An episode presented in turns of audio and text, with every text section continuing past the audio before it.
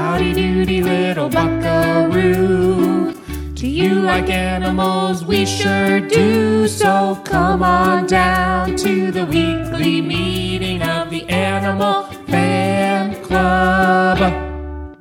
Cuckoo, cuckoo. The cuckoo clock is proclaiming that it's creature o'clock. So ring that buzzer. It sounds like a lion's roar. And open the door to join us for the third meeting of the Animal Fan Club. I'm friend of Toto Mike. And I'm Beanie Copter Meredith. We meet every week at our clubhouse we like to call the Dalmatian Station to talk about our favorite animals. What we lack in expertise, we make up for an unbridled enthusiasm and childlike wonder. Wow.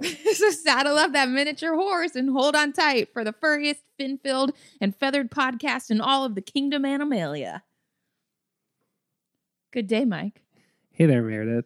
So wait, what are you again? You're am the beanie copter Meredith. beanie copter Meredith. What's a beanie copter? You know those um hats? I feel like you would see little kids in like the 50s wear them and has a little Oh. propeller on the top. I do know those hats. So, um, in keeping with the animal theme, there was this. Did you ever see the South Park? And I forget what the context was of the episode, but they were like playing this video. They wanted to play a video for the school. It was like dogs with wide angle lens, and they Uh-huh. do like a like a um spoof of like yakety sax. So it's like yakety sax, but just like the pitches are rearranged.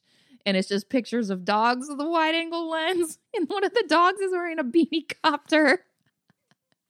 And it's one of my favorite things in the whole wide world. That all adds up. Yeah. Can so you- that was an image that popped in my head today. And I was like, beanie copter. Which one is the yakety sax? Isn't it that like? Yeah. And actually, it's um that record that's right over there. Oh. it's very much on that record. Oh, I think it's like literally on our record player right now. Oh, it's a preset. It would make sense that it's on your record player right now. very predictable. All that completely adds up. Yes. Well, it's great to be back with you at in the Dalmatian station. Yes. I love the Dalmatian station. Um, I've had a pretty I've had a pretty good week. I don't know if you've had it. It's it's been a it's been mostly animal free though. I'm really, I feel like I had all of these animal things that I was like, oh my gosh, I have to talk about this. I need to start writing them down on my phone. I did, I did have a pigeon convert though. The you brought somebody over to the dark I side. did. She literally texted me a pigeon picture today and she was like, I feel less bad about pigeons after talking to you about it. I have to say that I saw a few like really pretty pigeons the other day. Mhm. I forget where I was. I think I was I think I was like downtown. It's Yeah? kind of like, you know, there's some pretty birds down there. There's some Oh. parks, you know. Yeah. They're harbor creatures. Yeah, those harbor creatures. Yeah, I saw oh man, I've been riding my bike up the um Hudson River Greenway lately and watching seagulls try to fight against the wind is hilarious. Because they're such dominating presences.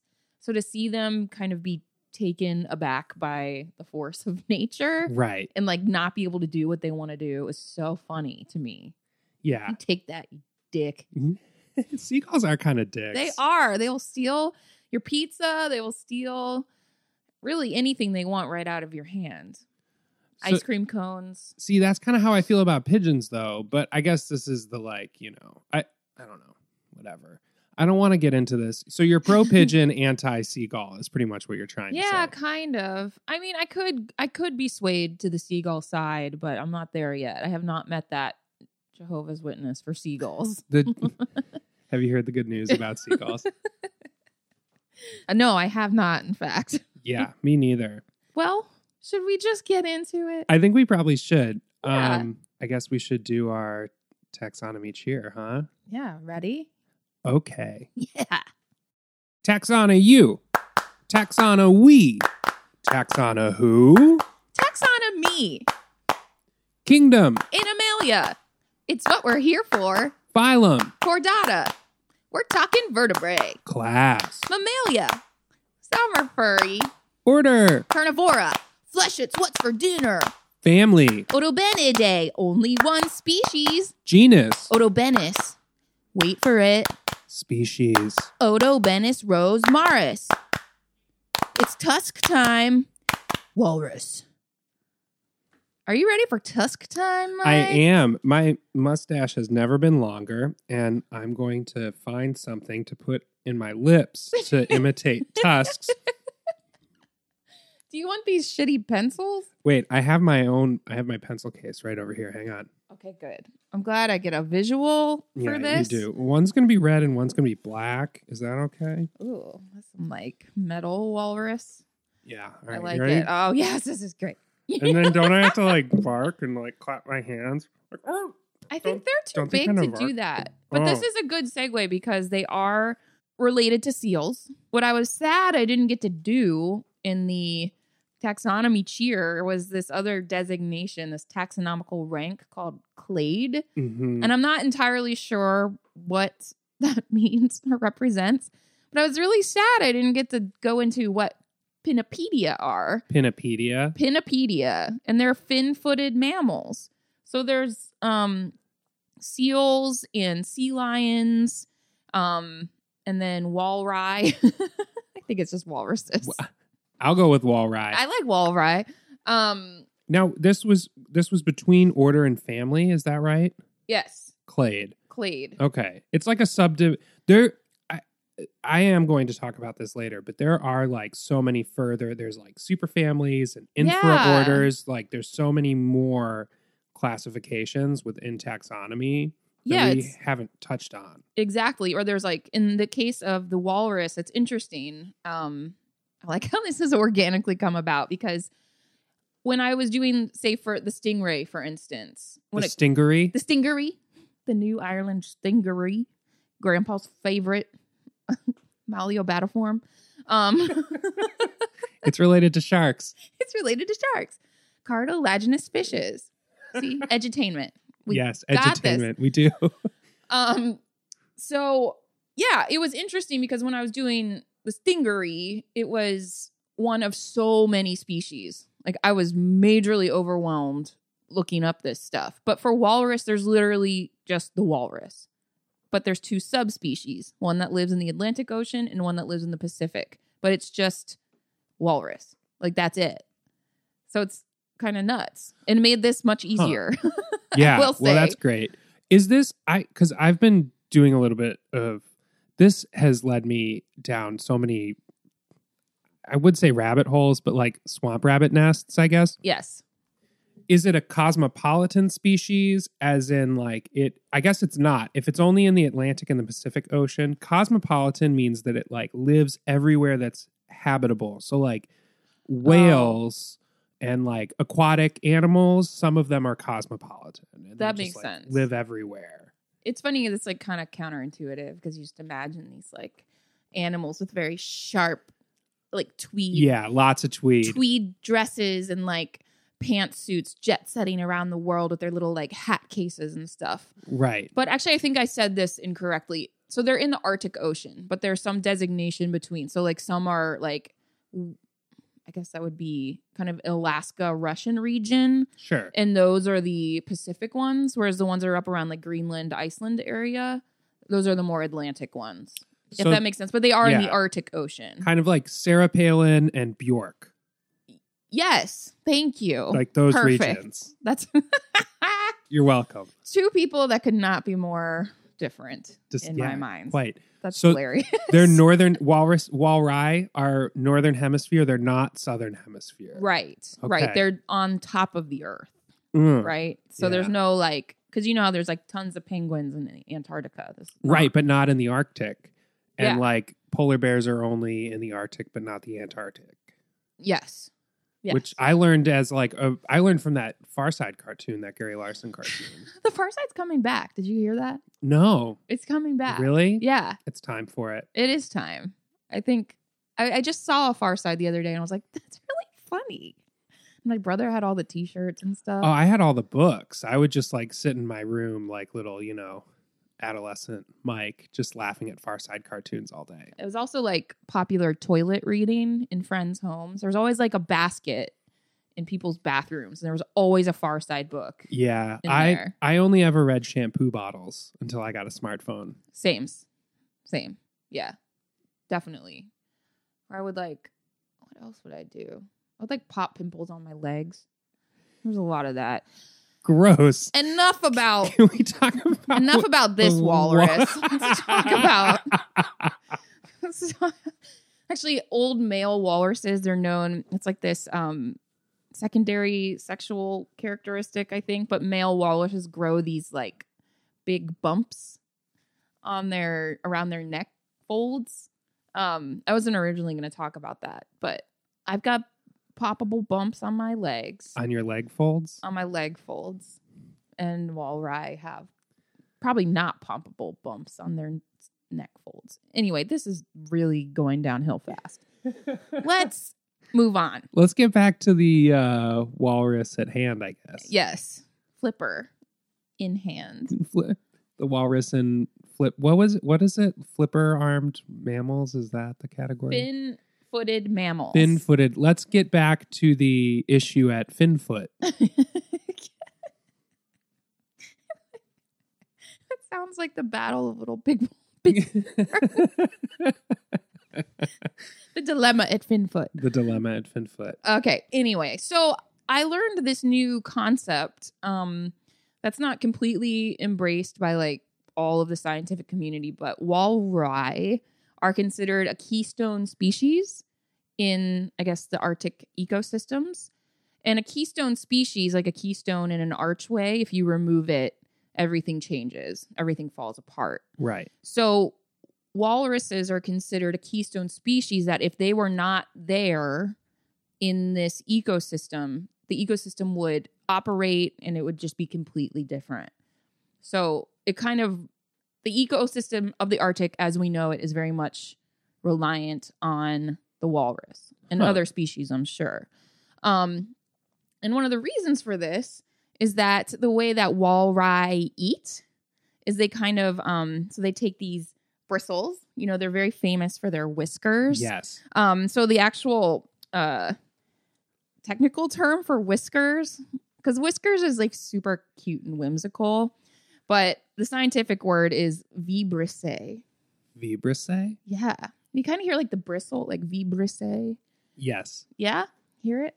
Um, but so these um vibrissae that adorn the adorable face of our walrus friends, they kind of root along the ocean floor and stir up um mollusks and other bivalves. They love bivalves. They live mostly on bivalves. So bivalves, we're talking clams, we're talking oysters, we're talking tunicates, we're talking bivalves. Tunicates. Uh, I. That's like a tourniquet, but for, but instead for the of ocean floor. instead of being made out of like uh, rubber or you know elastic, it's just made out of tuna. You use it if you get like They're a like- bad cut. You can tie off your limb. I didn't look. I didn't refresh my memory. I should say about tunicates, but I think they're like these little like um tubular things that live on the ocean floor. Gnarly. I'm just excited to know about bivalves. They're like yeah, clams or whatever. yeah. They- So it's like um an enclosed thing, like no head, but so essentially two shells that have a hinge. Mm, Um, like scallops and like scallops, mussels, mussels, cockles. cockles and mussels alive, alive. Oh, Yes, exactly. That bivalves. Bivalves are we. Mm. So the um so the walrus will kind of move his very sensitive um vibrissae, which are connected to like musculature and blood vessels. So they're super, super sensitive and they Uh-huh. can detect stuff. But as they're rooting around, that shoots essentially water. It allows water to kind of like turn up the sand. And so that really kind of keeps the distribution and biodiversity of these bivalves and other things that are kind of along the ocean floor. It's very good for it. So you kind of think of it as like rototilling the soil oh, sure. in a sense. It's always kind of keeping it fresh.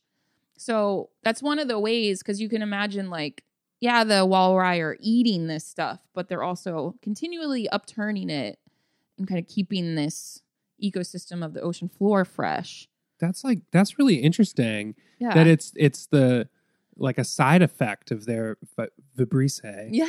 is is because that's how they sense the food, and then Yeah. the side effect of them sensing the food is that they're like tossle it a- around a bit. Yeah. yeah, which actually is really good to promote biodiversity down there. So that's probably, I mean, that's not the only way that they're a keystone species, but it's probably a big part of it. Mm. Um, and I just thought that was really cool.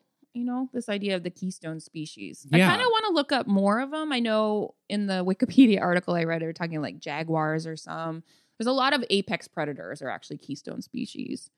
So, um, one thing I did hear once is that with like birds of prey, that if you live in a place, um, say like my mom's backyard, there's always hawks, which means that there's a good ecosystem going or the biodiversity is good because if you can have something that can support an apex predator, somebody at the very, very top of the food chain, then all the other systems are, for the most part, in place. Oh, All the building blocks to That the top of the pyramid. right. So, yeah, so it's good to see apex predators around for better or worse because it means the ecosystem can support them. Sure. Because they're eating like so much. They're just to sustain them takes so much meat. Right.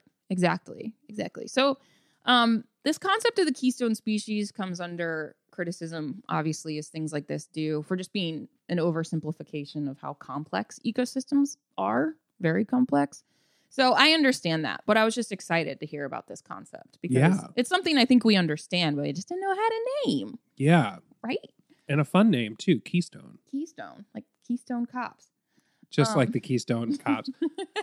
Isn't there a, a shitty college beer brand, Keystone? Oh my god, I love college beer brand. That's a funny concept too. I mean, Oh, we all know it. Natty Light, yeah. Labatt's.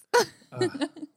Labatt's. I had a teacher that would get a Labatt's. Whenever we went out, he would order two because he didn't want to have to wait to order the second one. So he would just order two of them at once. I think about that all the time because I remember you telling me that a while ago, oh, yeah. and I always think about that. Yeah, he's a groovy dude. Yeah, he is a groovy dude. He had a sweet stash. Speaking of face whiskers, Yeah, he had great facial facial hair. I think of him every time I hit a cymbal and like leave the stick on it or like leave the mallet on it to like kind of like control like how it's vibrating. Because I remember seeing him do do that, and I was just like, "That's the best idea ever." I totally stole it from him. I do it like all the time, you know. Because sometimes you want that sound, but then you want to like taper it out. Yeah. So you just like kind of put the, just kind of just put the stick on it. Yeah, you know, works better with a mallet, but like, yeah, that does make sense. definitely done it with a drumstick. Apex percussion here, everybody. Oh, that's probably a thing, isn't it?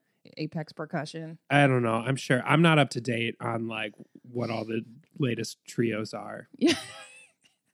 I bet they're out there. Yeah. What's up, Apex Percussion? we here at Animal Fan Club support you. Yeah. Keep keep shedding those I don't know, paradiddles or whatever.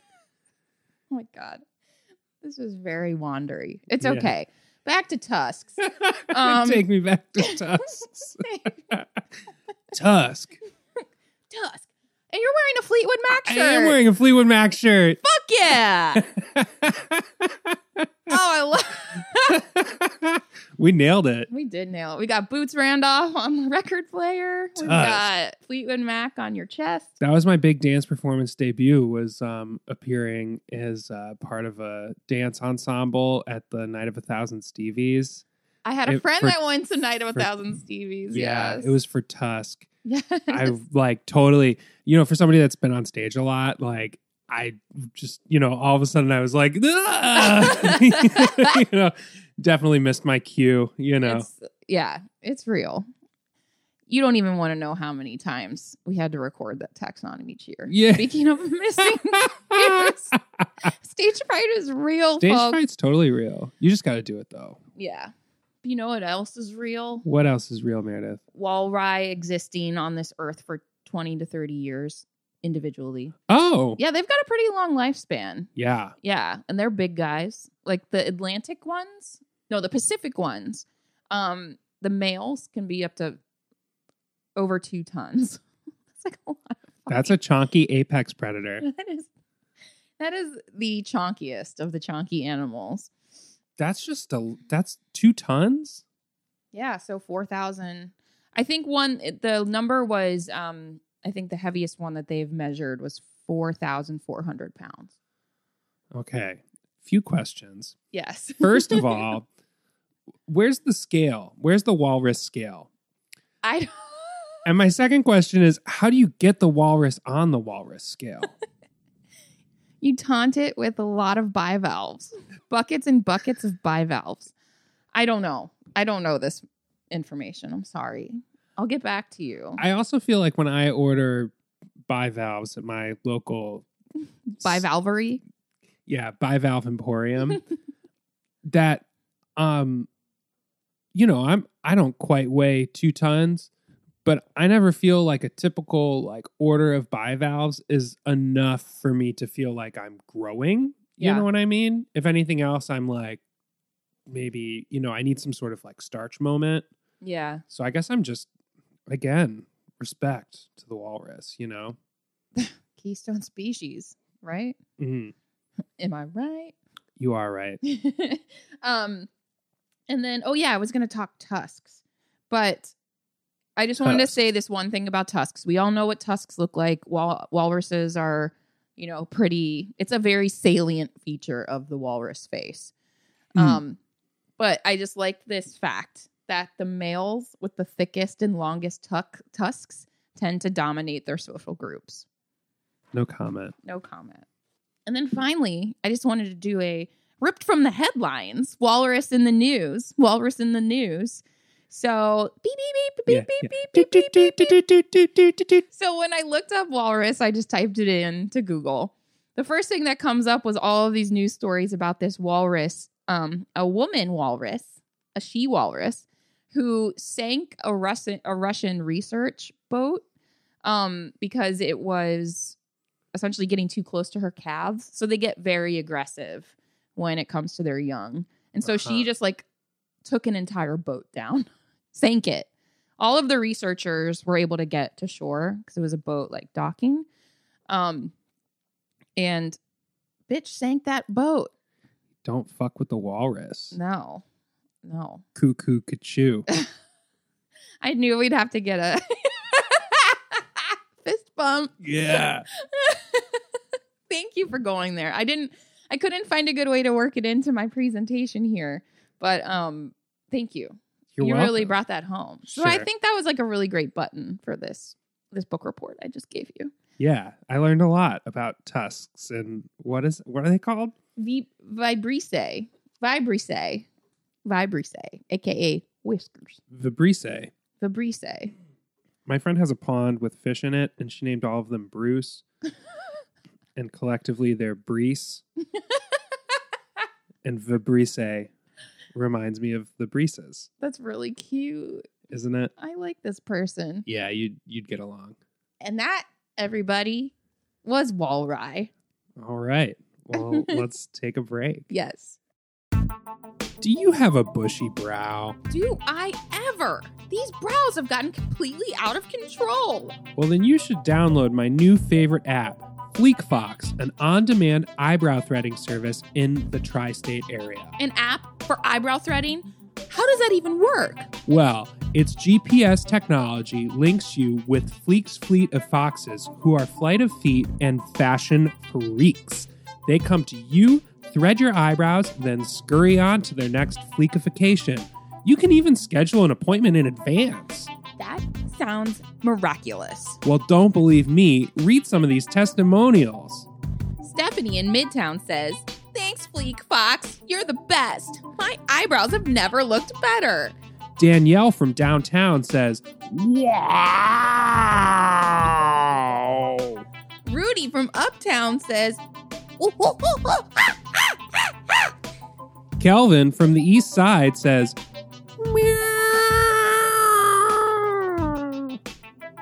Kevin from Uptown says, Yes, Fleek AF. Get Fleek Foxes from the App Store today. Stuffed animal memories are the best kind of memories. Teddy bears, cows, and pound puppies. Would you tell us, please? Well, listener, it should come as no surprise that both Meredith and I have extensive stuffed animal collections in our past, present, and future. No doubt. I'm looking at one right now. It's a bat. His name's Batty. Great name. I mean, if you look at that that silly face with his little like buck teeth, that Batty seems appropriate. yeah, he looks like a little Tragullidae. He's like, "Meow." Yeah. He clicks. He goes. Echolocation. oh yeah, That's for a future episode. We should talk bats. oh yeah, point. totally. But yeah, I mean, stuffed animals, especially in my youth, were huge. Huge. Yeah, same. And I actually did have a huge stuffed animal. I won a big dog from PetSmart, like a sweepstakes. Remember the brand Big Dog? Yeah, like the, the- the- shirts. The shirts. There would Yeah. always be like a Saint Bernard with like sunglasses, like surfing yeah, or something. Like, what Yeah. the fuck? Who came up with Big Dog? I don't know. I remember those. That was like a weird era of t-shirts though, too. There was all those golf shirts with like jokes about like balls, you know, and like yes. it was a weird era of t-shirts, the Mm. 90s. Yeah, you'd always find them in some like seaside, seaside, She shied seaside souvenir shop. That's a tough one. with seashells by the seashore. Yes, the a seaside souvenir, shop. Big dog, big dog, and no fear and Far Side t-shirts. Right. no fear. No what the fear. fuck? Now it's Salt Life. Yes, Salt Life. Do you have a specific like stuffed animal story in in mind? Because I know I do. I mean, I can tell you about Henrietta Hippo. Yeah, hit me. Okay, hip me. Hit me to the hippo. So there was this show, right, called the New Zoo Revue, which we should talk about in depth at some point. Have you any inkling of what this is? This is far before we were born. I've I we've talked about this before, but I don't remember. I'm not surprised that we've talked about this. This was a show from the 70s, and nothing has looked more 70s. It was this goofy ass show with like huge animals, and it had like the best fucking theme song in the world. Like, it's the new zoo revue coming right at you, where three delightful animals have fun with what they do. And it's like, and then they introduced them all. And one of them was Henrietta Hippo. And she was just like this massive, it's probably some dude in a massive hippo costume. Uh-huh. But she was like a Southern belle and she always has a, she'd always have a hanky that she was like flittering about, like always having the vapors and stuff. Um, but I, in elementary school, for some reason, the show was always on some like public access station in the morning and I was obsessed with it. And so one day, it was a thunderstorm. I remember this very distinctly. It was a thunderstorm, and my mom took me to this like gift shop called Paper Finalia, and we got. I saved up my money and I bought this hippo stuffed animal, and I named her Henrietta. And she still to this day is like one of my favorite stuffed animals. She's so cute. She's pretty big, so she's like a great hugger. And I loved this thing. It came on like vacations. It would like when we would take vacations, I'd have to bring like six, seven stuffed animals because I could never choose. Yeah, one like one for every meal. Yes. Uh, at least. At least. Because we drove everywhere. So we'd have to like Right. Find the space to keep all these fucking stuffed animals. So silly. Oh man. But please, Life. I'm on the edge of my seat. I mean, you know me well enough that none of what I'm about to say is going to be a surprise. Wolfgang? Uh, you're thinking of Wild Thing. Wild and Thing. I knew. Okay. I'm sorry. So Wild Thing, we'll get to Wild Thing. I'm sorry. I really No, it's don't. okay. I knew I We're going to talk about pre Wild Thing. Before Wild Thing, there was Noni Dog. I didn't really talk to humans when I was younger, and my aunt, who like now has a PhD in psychology, Oh. was like, well, maybe we'll give him a stuffed animal, like a puppet. And so they gave me this little groundhog puppet. Its name was Noni Dog. And Noni talked to people. I certainly did not, but Noni talked to people. And apparently, Noni was very much a truth teller, which is really talks- great to imagine little quiet, like two year old me, three year old me, just like not saying a single word to anybody, but then like with the puppet Noni, like really telling you like exactly what's wrong with your life. Like it's just it's it it's really not hard for me to believe any of it. So Noni and I were pretty close, and you know, like I he would share my bed and you know all of this and i was i was young i was but a, a boy and somewhere along the line on some sort of family trip Uh huh. noni went missing No. Me. i entered a extended period of grieving Oh. that lasted gosh. long enough that my mom finally was just like i don't know what to do with this like child he's been wearing all black and like not speaking he's like completely devastated right Where did he find this eyeliner?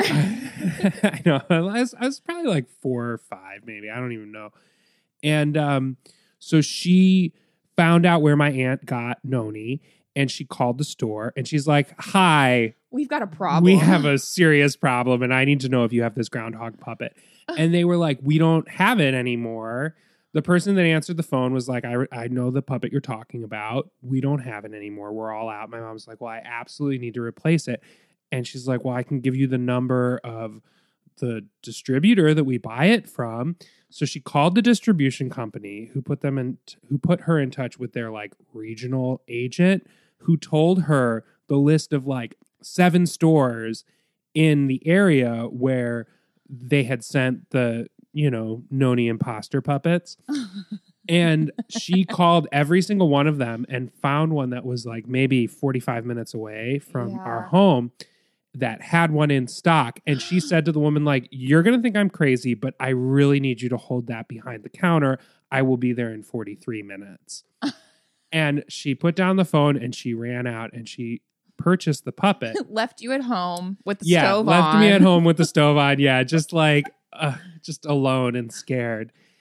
and um, so then a few days later, like I was at home and the doorbell rang, and my mom was upstairs in the office. Like I was on the main floor, and my mom was all the way upstairs. And I I I remember her saying like, "Mike, I think it's for you," and I was of course like, "How? I don't even know."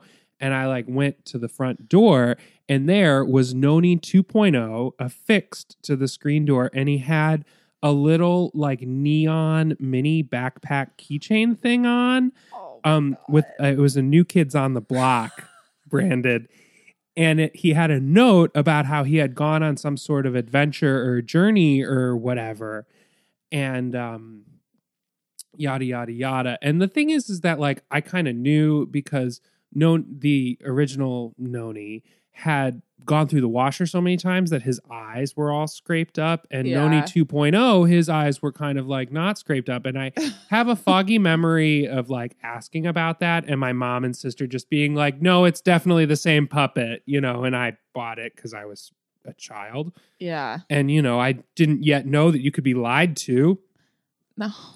especially about such things as noni and like lo you know the eyeliner came off and um i've never needed eyeliner meredith No. who are we kidding Yeah, seriously. and I'm um so jealous of you. yeah maybe i'm born with it Maybe it's no i'm born Genetics. with it it's genetics and uh and yeah and then i i entered a period of of bliss until my ogre hands got so large that they could no longer like noni could no longer fit on my hand which is when my the same aunt um teamed up with another aunt and um purchased wild thing the wolf who was named after the character from the uh movie major league the pitcher character Uh-huh. wild thing oh that's my who wild gosh. thing is named after i don't know who noni's named after but yeah Wait, I think I've seen both of these. I've definitely seen Wild Thing. I think I've Yeah. seen I've seen I think I've seen Noni oh. 2.0. They are quite literally in my home at this moment. And my mom, at one point, like well in my 30s, my mother found out that Noni was in my possession, like in my, uh, you know, home, my adult home. adult And New she York was City like, apartment. she was so scared that something was going to happen to it. And I was like, Mom, that was like 25 years ago that you like went through this whole Noni journey. and like, it's really, really great. And I don't want to lose him or for him to be lost in a fire or anything like that. But like, if Noni goes, like so goes the rest of my life. So we're gonna we're gonna stay calm about it. But yeah, Noni's Yeah. still Noni's still around. I know exactly. I know where he is at this exact moment. Noni's still rocking. Noni 2.0, that is. Noni 2.0.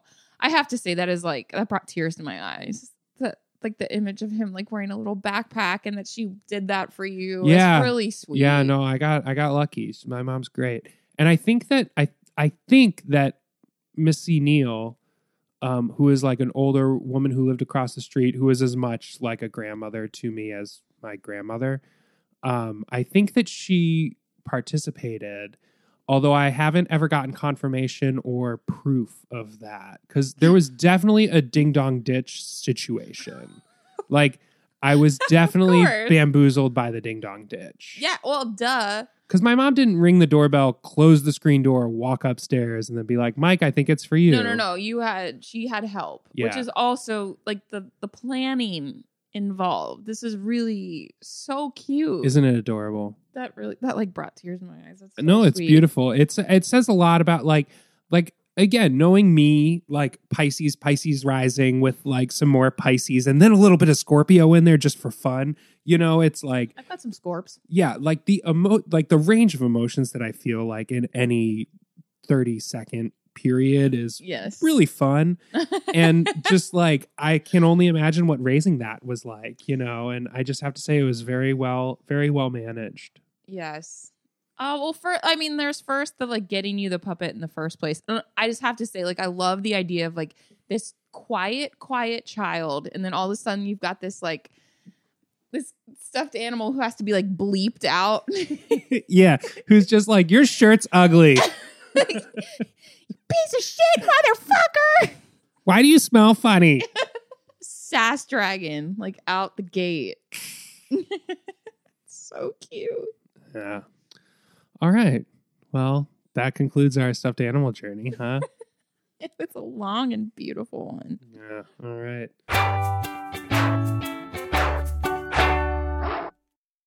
Texana you.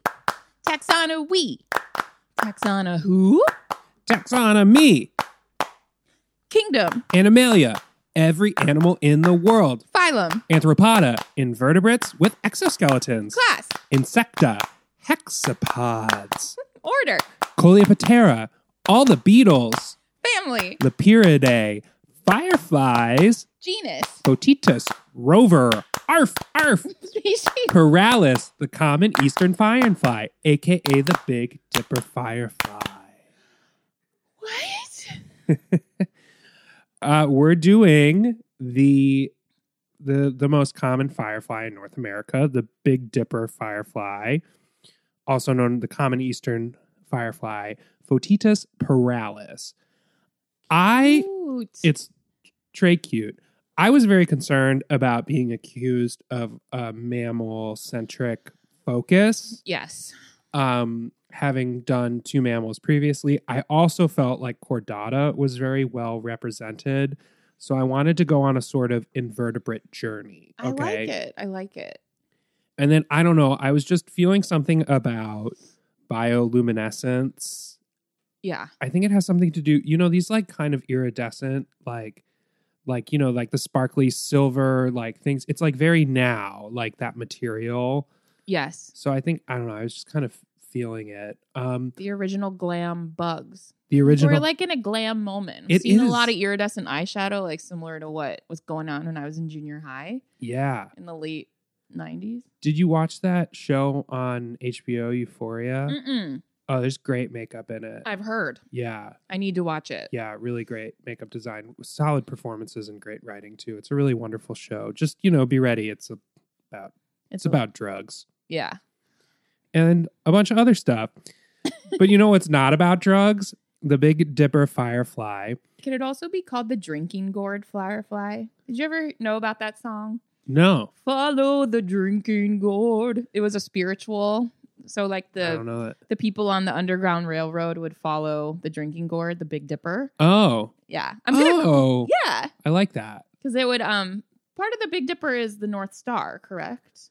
Um, if or one of the big stars. I think that if you look at like the the bot like the the two stars that are the furthest away from the handle that represent like the end of the bowl yeah, moment The, the cup. Yeah. and you follow those two up then you get to the north star i believe Nice. Okay. as promised, here's a little taxonomy journey. So, it it just feels like it's a big jump from uh Coleoptera, which is all the beetles, to just fireflies. And the Yeah. thing is, is that beetles are by far the largest order of insects. There's it, it's about 40% of all insect species described so far are beetles. And we're talking 400,000 species.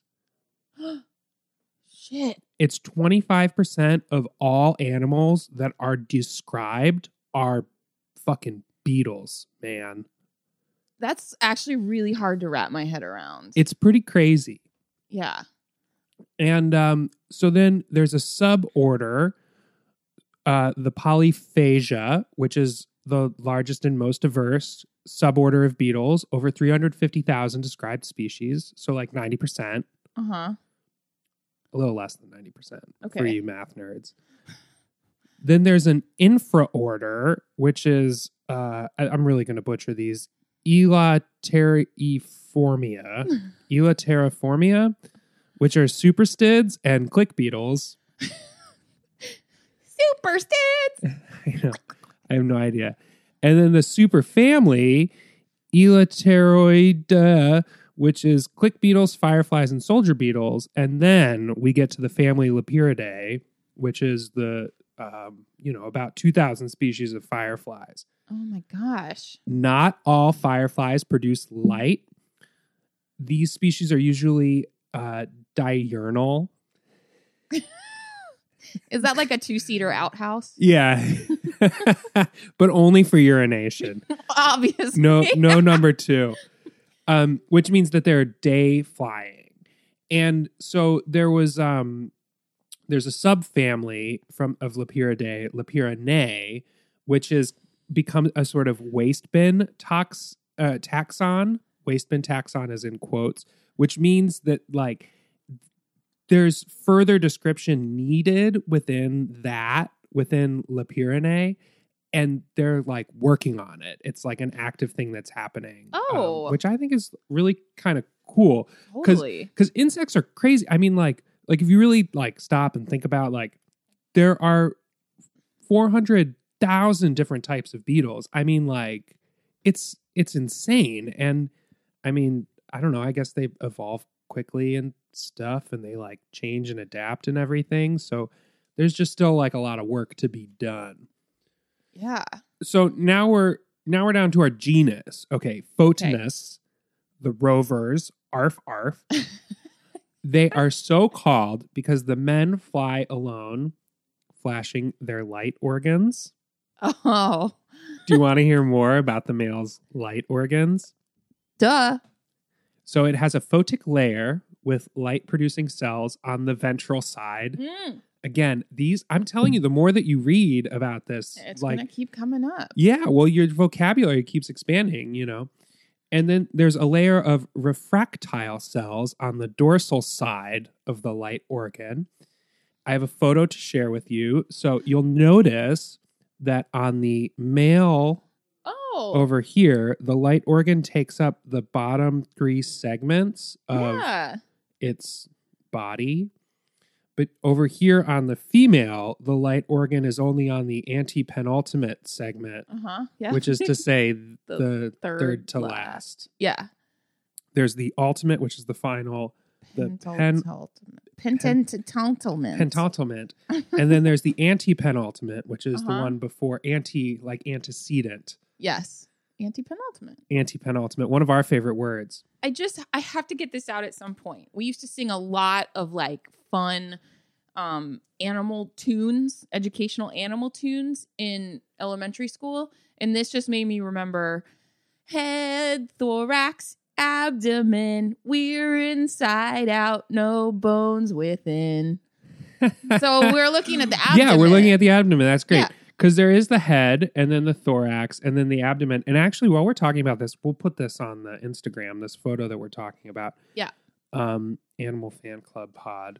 I think it's kind of crazy to look at these legs because, like, I feel like the rear sets of legs on the male, it's just really the way that they're like situated, but it reminds me of frog legs, right? Oh. Yeah. Like it kind of it kind of looks like that. So the common name, the Big Dipper firefly, it comes from the J shape the male makes. Because the ah. rover name is because the male flies alone. So the male goes and he flies in this J shape and he starts low and he kind of like builds up some momentum and then he swings and at the apex of the J, he flashes his light organ. Oh. and then he oh. kind of like swings back down and then he like comes back up and flashes his light organ. Meanwhile the ladies ladies! are like hanging out. They're not flying. So they're just down in the grass somewhere, like in a tree. allegedly. And the guy flashes the male flashes his light organ every six seconds. And the lady if she's like feeling it Mhm. she'll turn and flash her light or- organ, her lesser light organ, her demi light organ, Maxi Demi. maxi demi, after a two second delay. And so they like communicate with these signals, and that's how they like, they're like, let's get frisky. And so you'll see these, you'll see all this happening around like dusk time. Yeah, You know, because they gotta, they gotta like, they gotta get down to business so they can, you know, go sleep it off and get to work the next day. Reap while the sun is nigh. especially if you're diurnal, right? So we have a new, uh, a fun new word, uh, polygynandrous, which is their mating system, and it's promiscuous. It- they so it's this has a, a few different definitions. We'll start with the zoological definition: a pattern of mating in which two or more males mate with two or more females. It's also a form of polygamy in which two or more men share two or more wives. Okay. Mormon slut bugs. Yeah, Mormon slut bugs. You say, what's the term? you say tomato, I say tomato. No, no, Uh no. The the key term we just learned there. oh, uh polygynandrous? Polygynandrous. You say polygynandrous. I say Mormon slut bug. Works for me. so these Mormon slut bugs, uh they they do this all in the summer or early fall, okay? They smush. hmm I don't actually exactly know how bugs do it. There was a photo of them mating and they were like butt to butt on a leaf and I was just like, okay, we're going to we'll get there. But a few days after mating, the the female lays her fertilized eggs like at or just below the surface of the ground. Over the season she'll lay about 500 eggs. The- Wow. I know. The eggs emit a slight glow, and after about three or four weeks, they hatch, and the larvae feed until the end of the summer. The larvae are typically called glowworms. Okay. Oh. So these little glowworms, they hibernate over the winter. So the larva can live for like a year or maybe even two. And they just kind of like burrow under the ground. They find like little chambers in the soil and mm-hmm. stuff. And they like, you know, hang out. They emerge in the spring. And for a couple weeks, they like eat insects, snails, worms, like whatever. And then they crawl into like moist soil and pupate. Okay. Like For- moist spring soil, probably. Yeah, they find it said that they find chambers in the moist soil and they pupate as opposed to making a cocoon. Oh, okay. They go through a metamorphosis. Mm-hmm. It takes like one to two and a half weeks. Yeah. It's, I would describe so far of the animals we've offered here, I would say that the firefly is the most Kafka esque. Yes. So far, the stingray. No, no, no.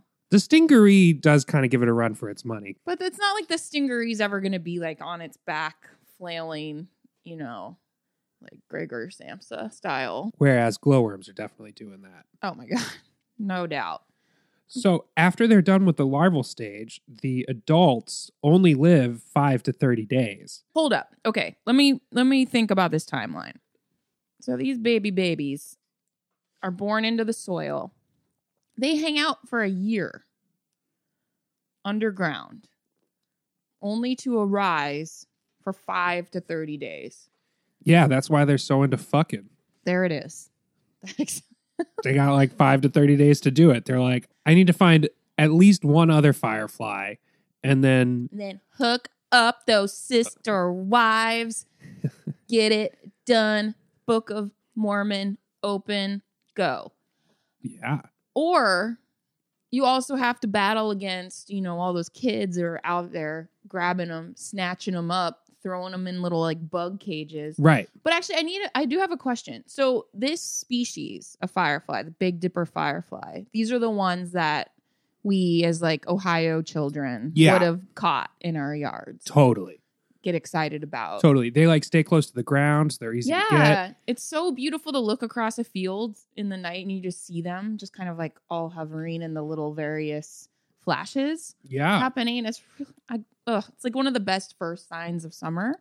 Well, you know, there are some like Asian species of fireflies that get into synchronous moments. So they'll all flash like at the same time. They'll just kind of Oh. like they sync up, That's beautiful. isn't it?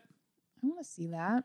Of course, we would have like the boring ones. So, so we've discussed the life cycle of fireflies from when they were just a twinkle in their mother's light organ all the way through to their Their To their post-coital death. So, regarding predators, most fireflies are distasteful to many like vertebrate predators. Mhm. Um, Frogs.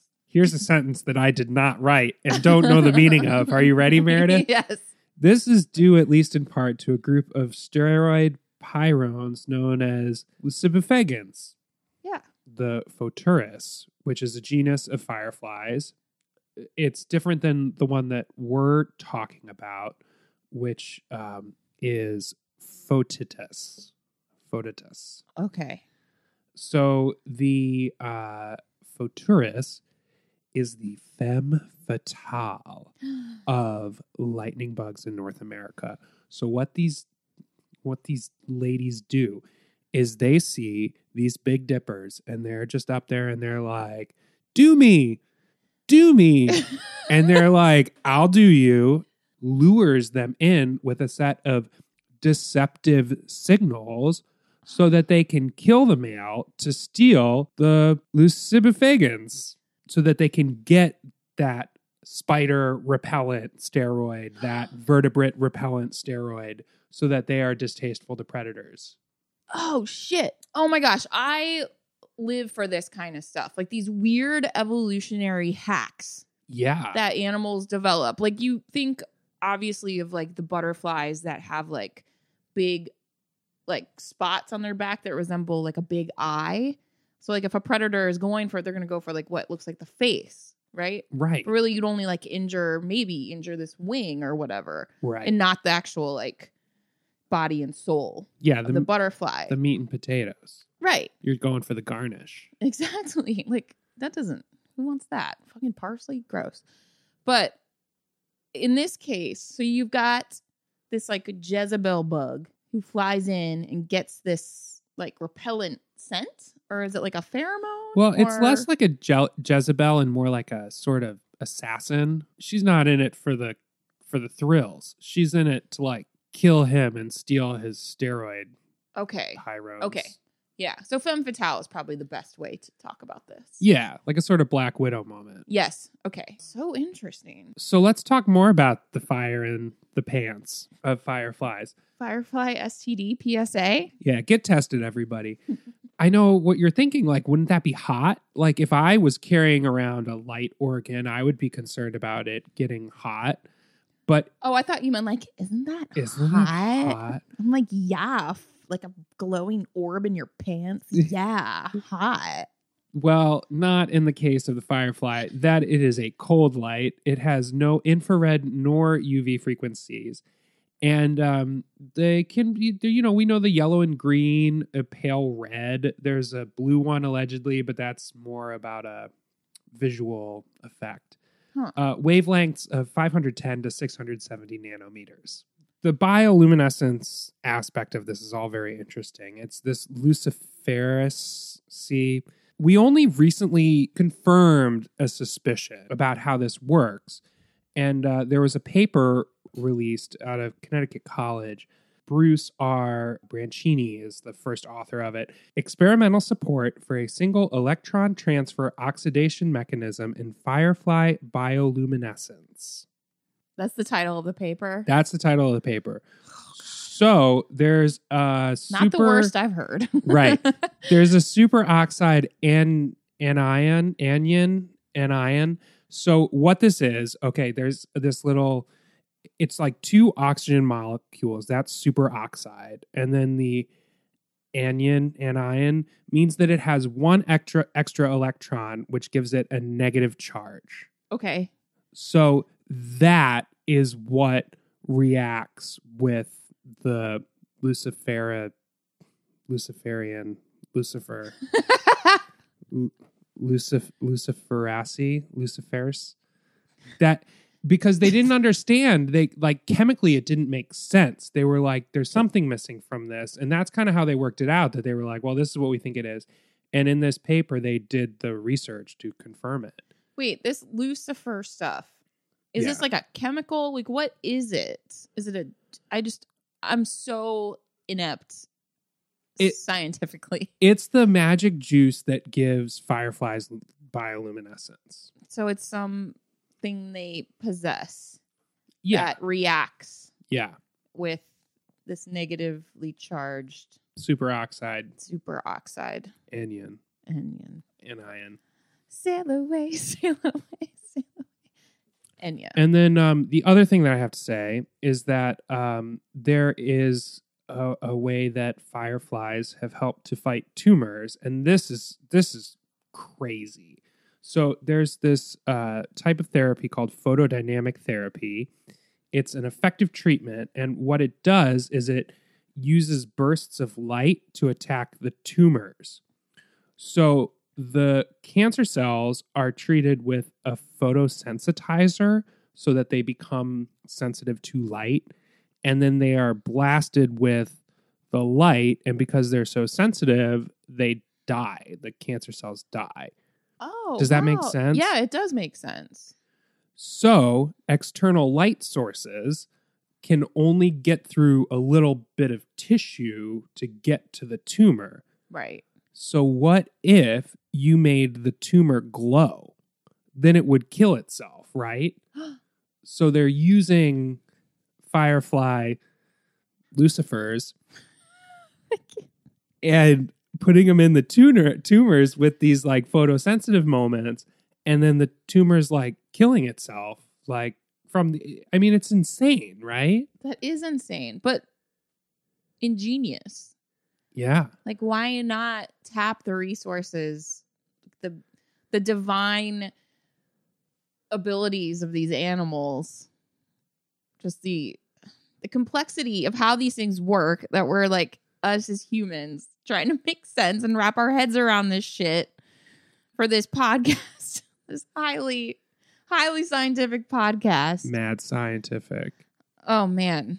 My head's kind of spinning, but in like a really positive way. I just love that we can harness the abilities of these things that we chased as children to potentially combat tumors. I think that's really cool. It's awesome. Yeah. Yeah. And the scientists are in the trenches doing the work, you know? Well, as are the fireflies. Amen. God bless them. All right. Well, let's uh, take a break. what do you say? Let's do it. All right. It's tough being a mongoose. You're not kidding. Everybody thinks you're a goose, but you're actually a cat. That's right. And you like to fight snakes. And snakes are vicious. But not as vicious as you are, little mongoose, because you fight the cobras and you win. But as every Cobra champion knows, it's few fights that end without at least one bite. Which is why we're excited to announce Bite Balm, the new healing ointment from brand Clubby. Bite Balm is not an anti-venom, since we all know that your specialized acetylcholine receptors have the venom situation under control. Bite Balm is instead just what it sounds like a balm that heals bites faster and gentler than other remedies. You can't even imagine where that dirty cobra has been, or what germs it carries on its fangs. That's why Bite Balm has an antimicrobial agent. Also, plenty of vitamin E and aloe to keep the skin young and fresh. With argan oil for the fur. Get yours today. It's also great for scratches.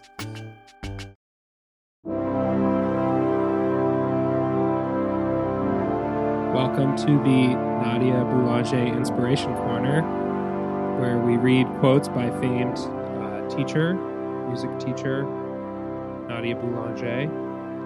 The irony of Nadia Boulanger is that as a French woman, she was instrumental in creating the American sound. And what does this have to do with animals, you might ask? We don't know. It does have a lot to do with our lives, though, and it's something that we actually do know about. Yeah, so why not sprinkle this in? Yeah, she said some really nice words of wisdom that we think uh, all you walrus lovers might get into.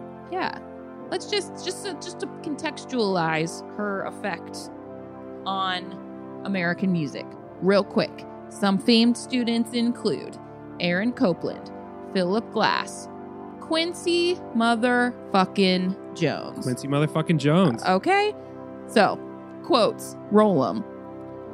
False notes can be forgiven. False music cannot. It is nothing to succeed if one has not taken great trouble, and it is nothing to fail if one has done the best one could. Life is denied by lack of attention, whether it be cleaning windows or trying to write a masterpiece. Loving a child doesn't mean giving in to all of his whims. To love him is to bring out the best in him, to teach him to love what is difficult.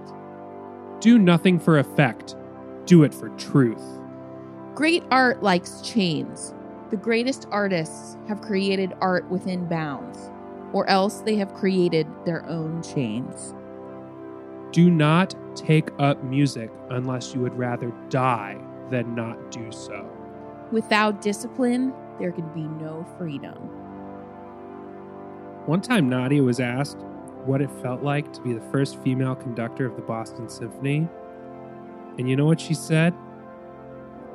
I've been a woman for a little more than 50 years, and I've gotten over my original astonishment.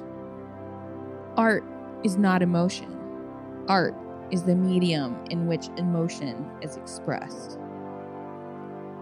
Uh, that concludes the Nadia Boulanger Inspiration Corner. You're welcome.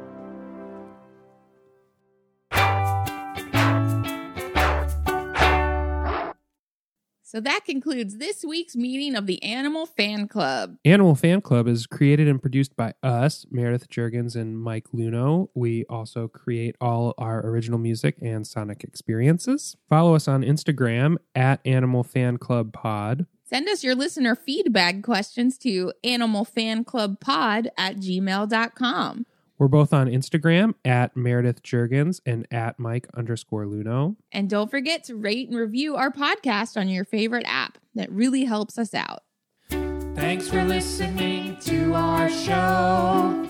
We hope it makes your heart and spirit glow. We'll be here next week for another meeting of the Animal